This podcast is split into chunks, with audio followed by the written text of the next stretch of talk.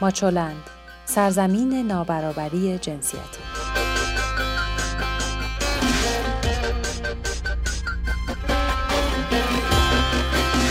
سلام این خبرنامه هفتگی ماچولند از 18 تا 24 خرداد ماه 1398 من سبا هستم میزبان شما و با هم مرور خواهیم کرد اخبار این هفته رو در حوزه زنان و برابری جنسیتی.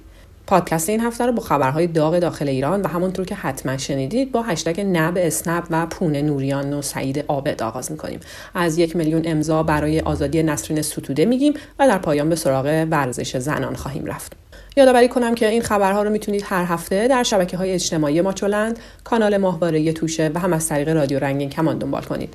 با ما تماس بگیرید و پیشنهاداتتون رو برای بهتر شدن ماچو نیوز با ما در میون بذارید.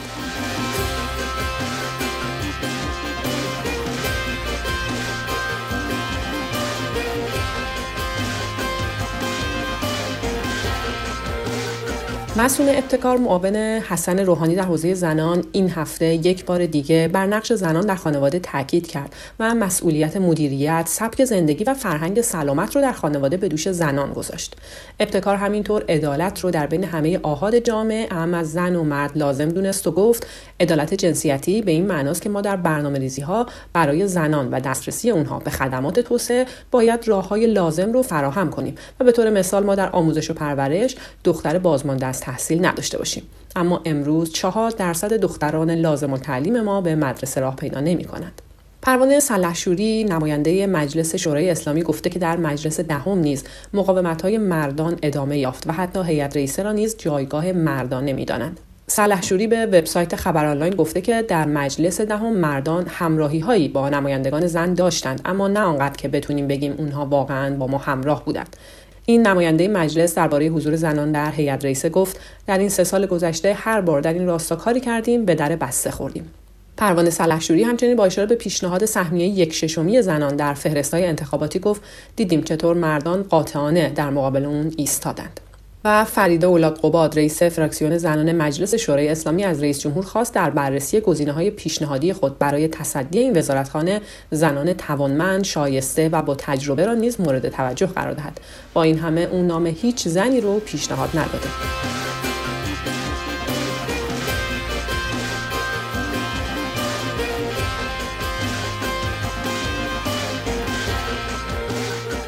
سازمان عفو بین الملل از پیوستن بیش از یک میلیون نفر از مردم جهان به کارزار درخواست آزادی نسرین ستوده و تحویل متن درخواست از مقامات ایران به سفارتهای جمهوری اسلامی خبر داد.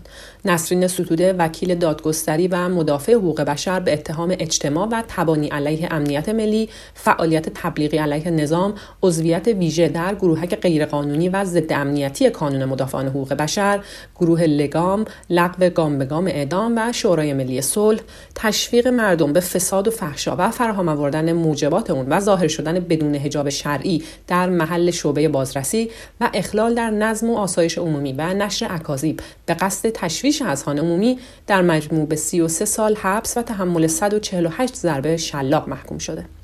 سبا کرد افشاری فعال مدنی و زندانی سیاسی از سلولهای انفرادی بازداشتگاه وزرا به قرنطینه زندان قرچک ورامین منتقل شده. وی در تاریخ 11 خرداد ماه توسط نیروهای امنیتی بازداشت و با فاصله یک روز توسط شعبه یک بازپرسی دادگاه عمومی و انقلاب ناحیه 21 تهران تحت عناوین مختلفی تفهیم اتهام شده. چهل روز از بازداشت ندا ناجی، مرزی امیری، عاطفه رنگریز از بازداشتیان روز جهانی کارگر میگذره و هنوز خبری از آزادی و خبری از وضعیت اونها نیست. قرار بازداشت مرزی امیری برای یک ماه دیگه تمدید شده. ندا ناجی که بعد از چندین روز انفرادی به سلول های چند نفره منتقل شده بود، دوباره به انفرادی بازگشته برای بازجویی بیشتر. عاطف رنگریز که قرار بود با قرار کفالت میلیونی آزاد بشه در مقابل سنگاندازی ها و بهانه تراشی های همیشگی آزاد نشد و گویا قرار کفالتش به کل ملغا شد.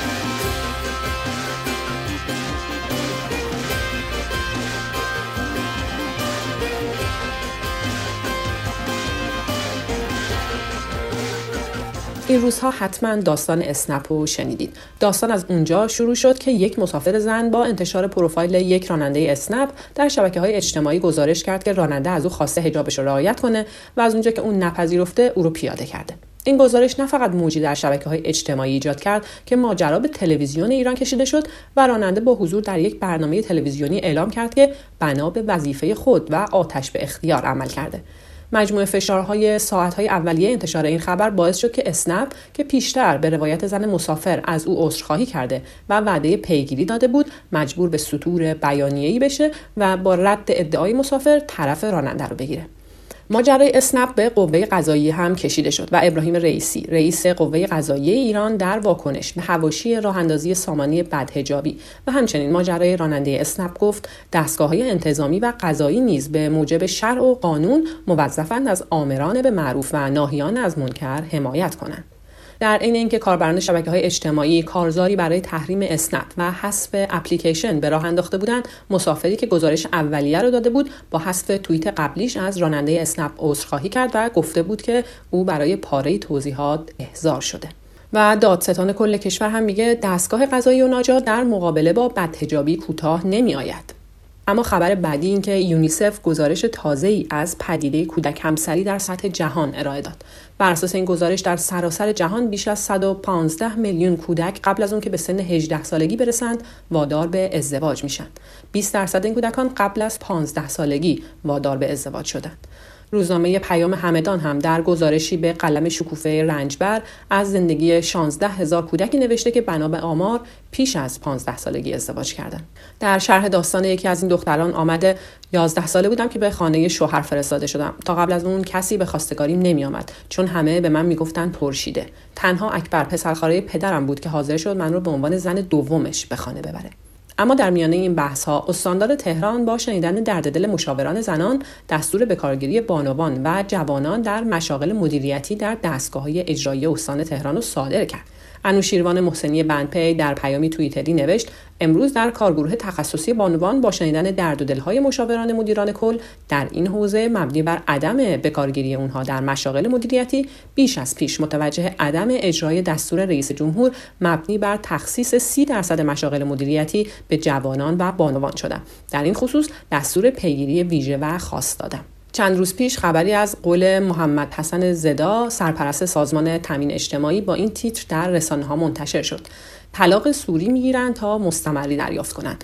داستان از این قرار بود که دختران جوان به عقد مستمری بگیران مسن سازمان تامین اجتماعی در میآیند تا پس از فوت همسر مستمریشان را دریافت کنند. علاوه بر این حدود 6000 زن به طور سوری از شوهرانشان جدا شدند تا بتوانند مستمری پدرانشان را دریافت کنند. اما سازمان عفو بین الملل با عالی ترین جایزه خود از گرتا تونبرگ و جنبش زیست محیطی جمعه ها برای آینده تقدیر کرد. گرتا تونبرگ فعال 16 ساله سوئدی و مبتکر این کارزار در توییتر نوشت این جایزه به میلیون ها کودک و نوجوان سراسر دنیا تعلق داره که هفته ها برای آینده بهتر به مدرسه نرفتند. او در زمان نگارش این توییت همچون جمعه های دیگر در مقابل مجلس سوئد ایستاده بود تا به اوضاع اقلیمی اعتراض کنه. گزارش های رسمی ثبت شده در اسپانیا نشون میده که در مجموع 999 زن اسپانیایی از سال 2003 میلادی در جریان خشونت خانگی به دست شرکای زندگی خودشون کشته شدند. جوانترین این زنان 13 سال و مسنترین اونها 91 سال سن داشتند. اسپانیا نام این زنان را در یک فهرست منتشر کرده و گفته که میزان مرگ و میر زنان در این کشور در 16 سال گذشته چهار برابر قربانیان عملیات های تروریستی گروه جدایی طلب باسک بوده.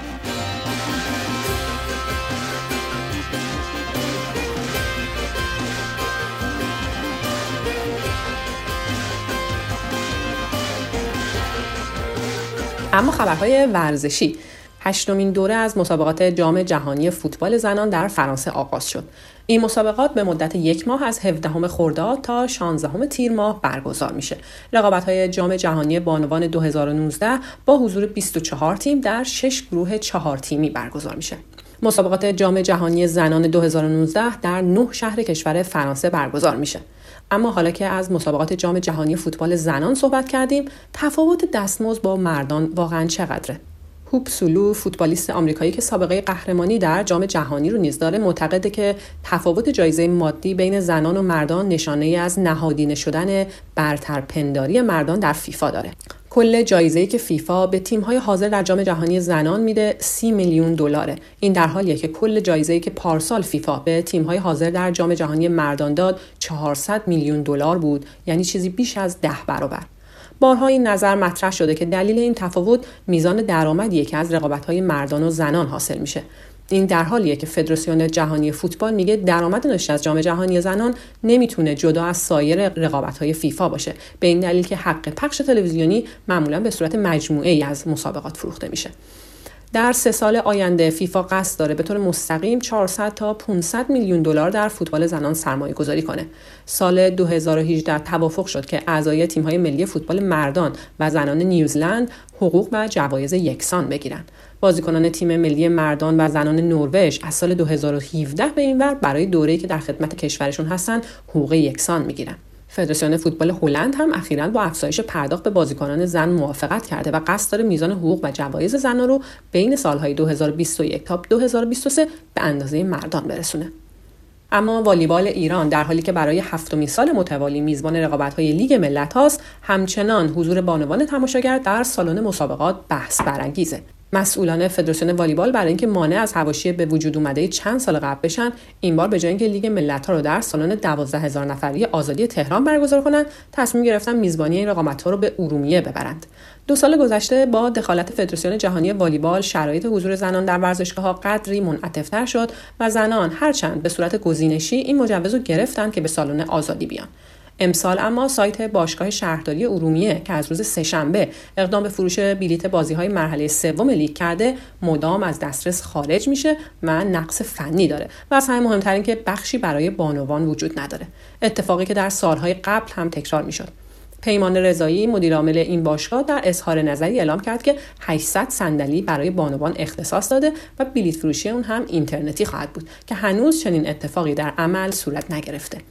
با این حال گفته میشه میزبان مسابقات در صدده که روز بازی های ایران در محل ورزشگاه قدیر به صورت حضوری به بانوان بلیت بفروشه و باز هم به صورت هدایت شده اونها رو به سالن ها بفرستن اما ملی پوش والیبال زنان هانی محتشمی پور خبر داده که برای رفتن به روی سکوی جام کنفدراسیون آسیا ایمان داریم و پیوسته برای این هدف تمرین می‌کنیم.